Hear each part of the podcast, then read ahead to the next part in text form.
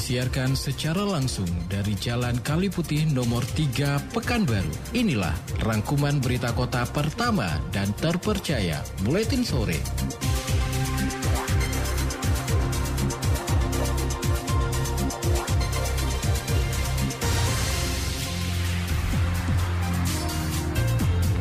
Inilah berita utama untuk hari ini. APBD Kota Pekanbaru tahun 2024 disahkan sebesar 2,8 triliun rupiah. Pemerintah Kota Pekanbaru tidak anggarkan pembangunan kembali MPP di tahun 2024.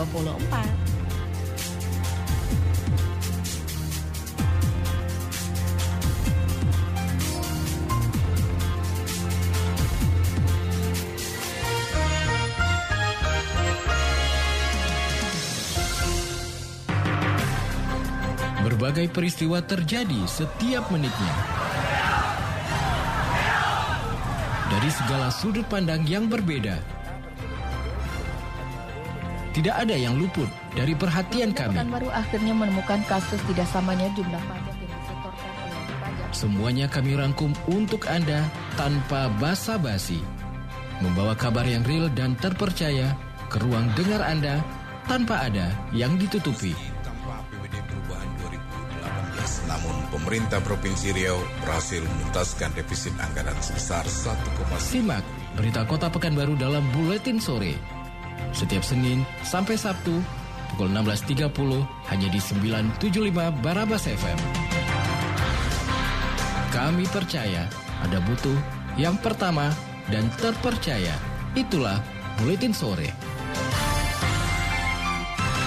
Halo selamat sore Mitra Kota, rangkaian informasi aktual yang terjadi hingga sore hari ini telah dirangkum oleh tim Buletin Sore. Bersama saya Jesse Gultom, inilah Buletin Sore untuk edisi hari Selasa 21 November 2023. Selengkapnya.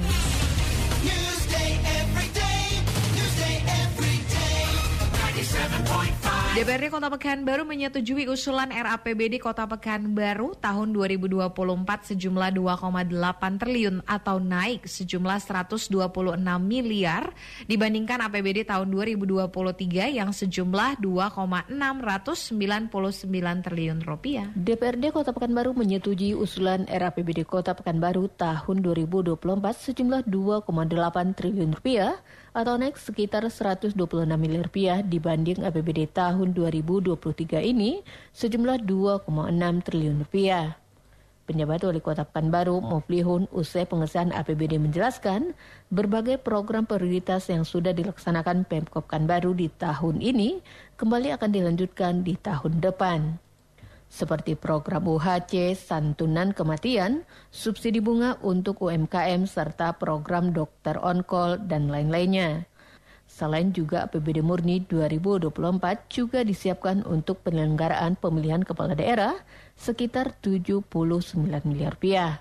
Selain itu pada tahun 2024, Pemkop Pekanbaru juga akan tetap fokus pada penanganan banjir dan jalan-jalan rusak. eh, lebih prioritaskan ke masyarakat ya. Termasuk yang program prioritas kita masih tetap dipertahankan antar TPD dengan Banggar ya itu apa namanya Wace ya. Kemudian santunan kematian ya, itu masih tetap masuk studi bunga.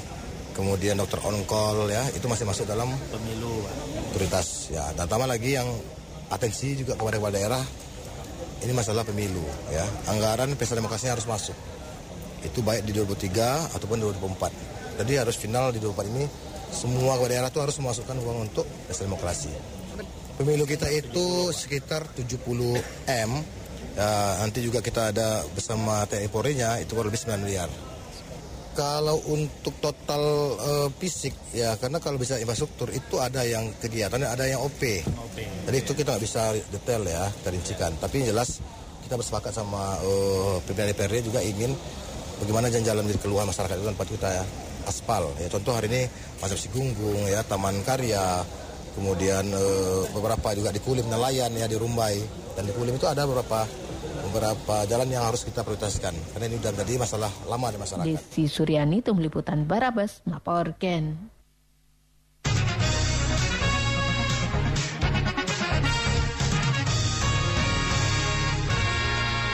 Pemerintah Provinsi Riau bersama kantor Kementerian Agama Riau Senin pagi menggelar rapat evaluasi pelaksanaan kegiatan embarkasi haji antara Riau tahun 2023 dan persiapan pelaksanaan ibadah haji 2024.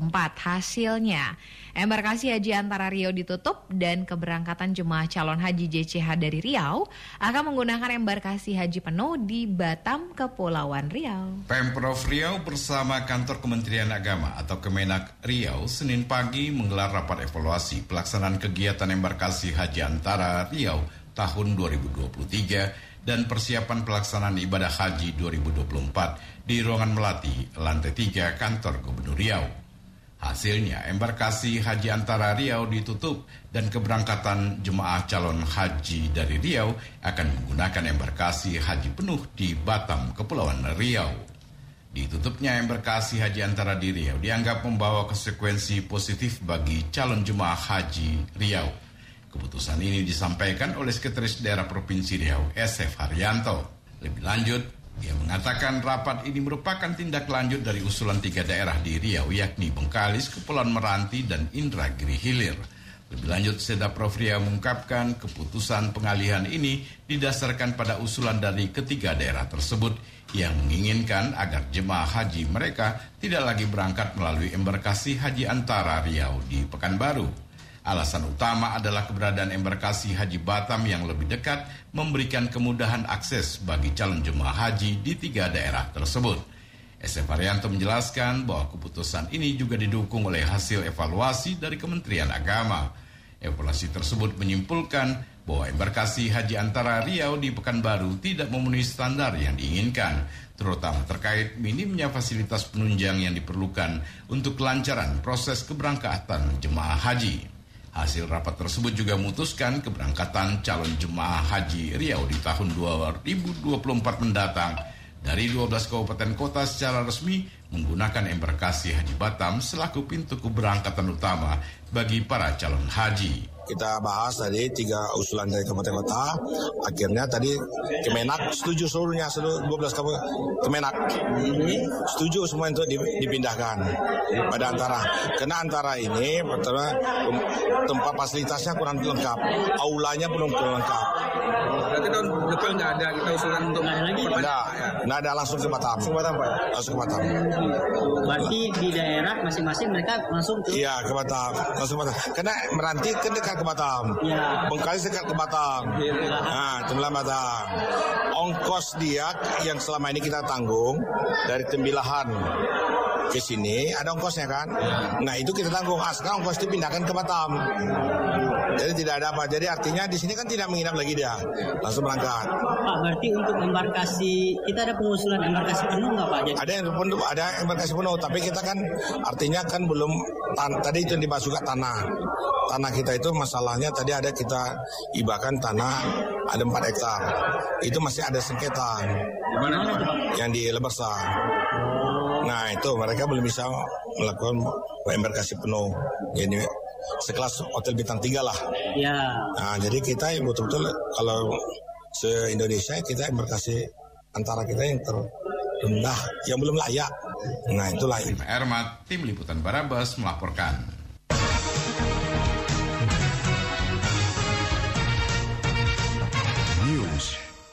Pemerintah Kota Pekanbaru tidak menganggarkan dana pembangunan kembali gedung utama MPP dalam APBD 2024 mendatang. Besarnya kebutuhan dana yang diperlukan Pemko Pekanbaru di tahun 2024 untuk merealisasikan berbagai program prioritas tidak memungkinkan lagi untuk ditambah dengan pembangunan MPP. Pemko Pekanbaru tidak menganggarkan dana pembangunan kembali gedung utama MPP dalam APBD 2024 mendatang. Hal ini dibenarkan PJ Wali Kota Pekanbaru, Moplihun. Kepada wartawan, Muplihun beralasan besarnya kebutuhan dana yang diperlukan Pemkop Baru di tahun 2024 mendatang untuk merealisasikan berbagai program prioritas tidak memungkinkan lagi untuk ditambah dengan pembangunan MPP karena jumlah APBD Kota Pekanbaru di tahun 2024 juga sangat terbatas. Solusinya menurut Muplihun, ia akan mencoba mencari sumber dana lain untuk pembangunan kembali gedung utama MPP selain menggunakan dana APBD kota. antara lain melalui APBD Provinsi Riau atau juga melalui APBN. Untuk MPP ini kita kan uang terbatas ya, tapi kita masih ada opsi atau upaya. Yang pertama kita juga nanti kita minta uh, besar resmi ke Pemprov. Mana tahu ya bisa kita kita bantu Pemprov Riau. Kalau uang ada saya rasa Pak eh, PLT Gubernur atau Pak Seda mau bantu kita ya. Yang kedua opsinya kita minta nanti ke kementerian ya karena ini anggarannya lumayan besar ya. Kita kalau menggantungkan diri di APBD kita tidak mungkin cukup. Sementara program prioritas ini harus juga. Tambah lagi tadi yang kayak pesta demokrasi ini kan yang tidak uh, kita tolak ya. Ini harus harus dilaksanakan oleh seluruh kepala daerah. Jadi ini harus ada. Karena tak mungkin rasanya kita tidak menganggarkan uang untuk pesta demokrasi. Ini wajib. Makanya kita awalnya ingin, ingin bangun di 2024 ini di APBD kita, tapi ternyata besarnya pengeluaran kita nggak bisa membangun. Sehingga kita minta nanti kita bantuan ya. DED kita siapkan ya. Tapi untuk penganggaran kita masih mencari lah. Untuk diketahui saat ini pembongkaran gedung utama MPP yang terbakar pada Maret lalu telah selesai dilakukan. Pemerintah Kota Pekanbaru berencana akan menggelar FGD untuk menentukan kelanjutan kembali gedung MPP. Desi Suryani, Tim Liputan Barabas, Naporken. Pemko Pekanbaru tidak menganggarkan dana pembangunan kembali gedung utama MPP dalam APBD 2024 mendatang. Hal ini dibenarkan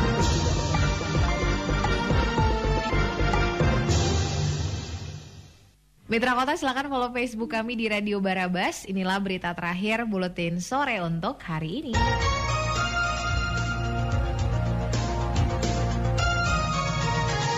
Bawaslu, Badan Pengawas Pemilu Riau, hingga kini telah menertibkan 41.026 APS alat peraga sosialisasi yang bermuatan kampanye di seluruh kabupaten kota. Badan Pengawas Pemilu atau Bawaslu Riau hingga kini telah menertibkan 41.026 alat peraga sosialisasi atau APS yang bermuatan kampanye di seluruh kabupaten kota. Penertiban itu dilakukan sesuai aturan KPU yang melarang seluruh partai politik dan calon legislatif yang menjadi peserta pemilu memasang APS dan segala jenis bentuk kampanye lainnya sebelum tanggal 28 November 2023. Dari total 41.026 APS yang telah ditertibkan itu, terbanyak dilakukan di Kabupaten Indragiri Hilir dengan 11.635 titik dan Kampar 6.593 titik. Kemudian Kota Pekanbaru sebanyak 1.461 titik, Kota Dumai 1.808 titik, Kabupaten Pelalawan 1.569 titik, dan Kuantan Singingi 2.119 titik. Selanjutnya Rokan Hulu 5.240 titik, Rokan Hilir 1.649 titik, Siak 2.326 titik, Indragiri Hulu 3.232 titik, Bengkalis 2.359 titik, dan Kepulauan Meranti 1.035 titik. Ketua Bawaslu Riau Alno Prizal sebelumnya menegaskan APS peserta pemilu legislatif mestinya tidak ada pencitraan diri, tidak ada nomor urut serta imbauan atau ajakan memilih sebelum masuk tahapan kampanye. Hari ini kan um, merupakan masa sosialisasi bagi para peserta pemilu khususnya calon anggota legislatif untuk bersosialisasi. Nah, hari ini kita melihat Eh, dan apalah mempersilahkan teman-teman untuk sosialisasi. Nah, dalam sosialisasi ini kita berharap uh, tidak ada ajakan, kan beda. Beda kampanye dengan sosialisasi itu kan adanya ajakan. Kalau ada ajakan itu bukan sosialisasi lagi namanya, tapi adalah sos, apa kampanye. Nah, kita berharap teman-teman peserta pemilu ini bisa menahan diri untuk kampanye. Karena kampanye itu ada masanya nanti tanggal 28 November sampai tanggal 10 Februari. Nah, itu satu. Yang kedua adalah peraga sosialisasi dan ada alat peraga kampanye. Nah hari ini teman-teman Bawaslu Seriau Kabupaten Kota eh, kalau kita totalkan kita kumulatifkan sudah ada sekitar hampir 40 ribu bang 40 ribu alat peraga yang sudah kita tertibkan Seriau ini.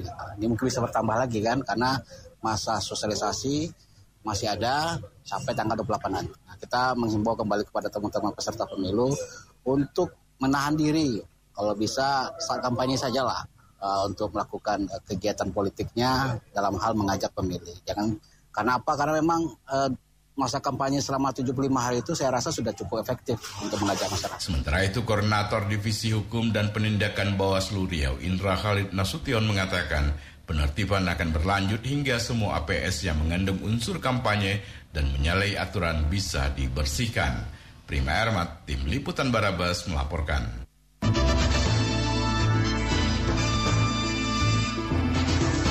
Mitra Kota demikian rangkuman berita yang kami hadirkan dalam Buletin Sore untuk hari ini. Sampaikan kritik dan saran Anda ke redaksi Buletin Sore Radio Barabas 975 FM, Jalan Kaliputi nomor 3 Pekanbaru. Telepon dan fax 42733. Saya Jesse Gulta membaca berita, Joki Wiranto dan Desi Suryani penata naskah, Giga Isya Putra Produksi dan Prima Ermat Produser, serta seluruh tim Buletin Sore pamit. Terima kasih atas kebersamaannya, selamat sore dan abadikan kami di hati Anda. Berbagai peristiwa terjadi setiap menitnya. Dari segala sudut pandang yang berbeda, tidak ada yang luput dari perhatian kami. baru akhirnya menemukan kasus tidak samanya jumlah pajak yang disetorkan oleh pajak. Semuanya kami rangkum untuk Anda tanpa basa-basi. Membawa kabar yang real dan terpercaya ke ruang dengar Anda tanpa ada yang ditutupi. Tanpa APBD perubahan 2018, namun pemerintah Provinsi Riau berhasil menuntaskan defisit anggaran sebesar 1,9 Simak berita Kota Pekanbaru dalam Buletin Sore. Setiap Senin sampai Sabtu pukul 16.30 hanya di 975 Barabas FM. Kami percaya ada butuh yang pertama dan terpercaya. Itulah Buletin Sore.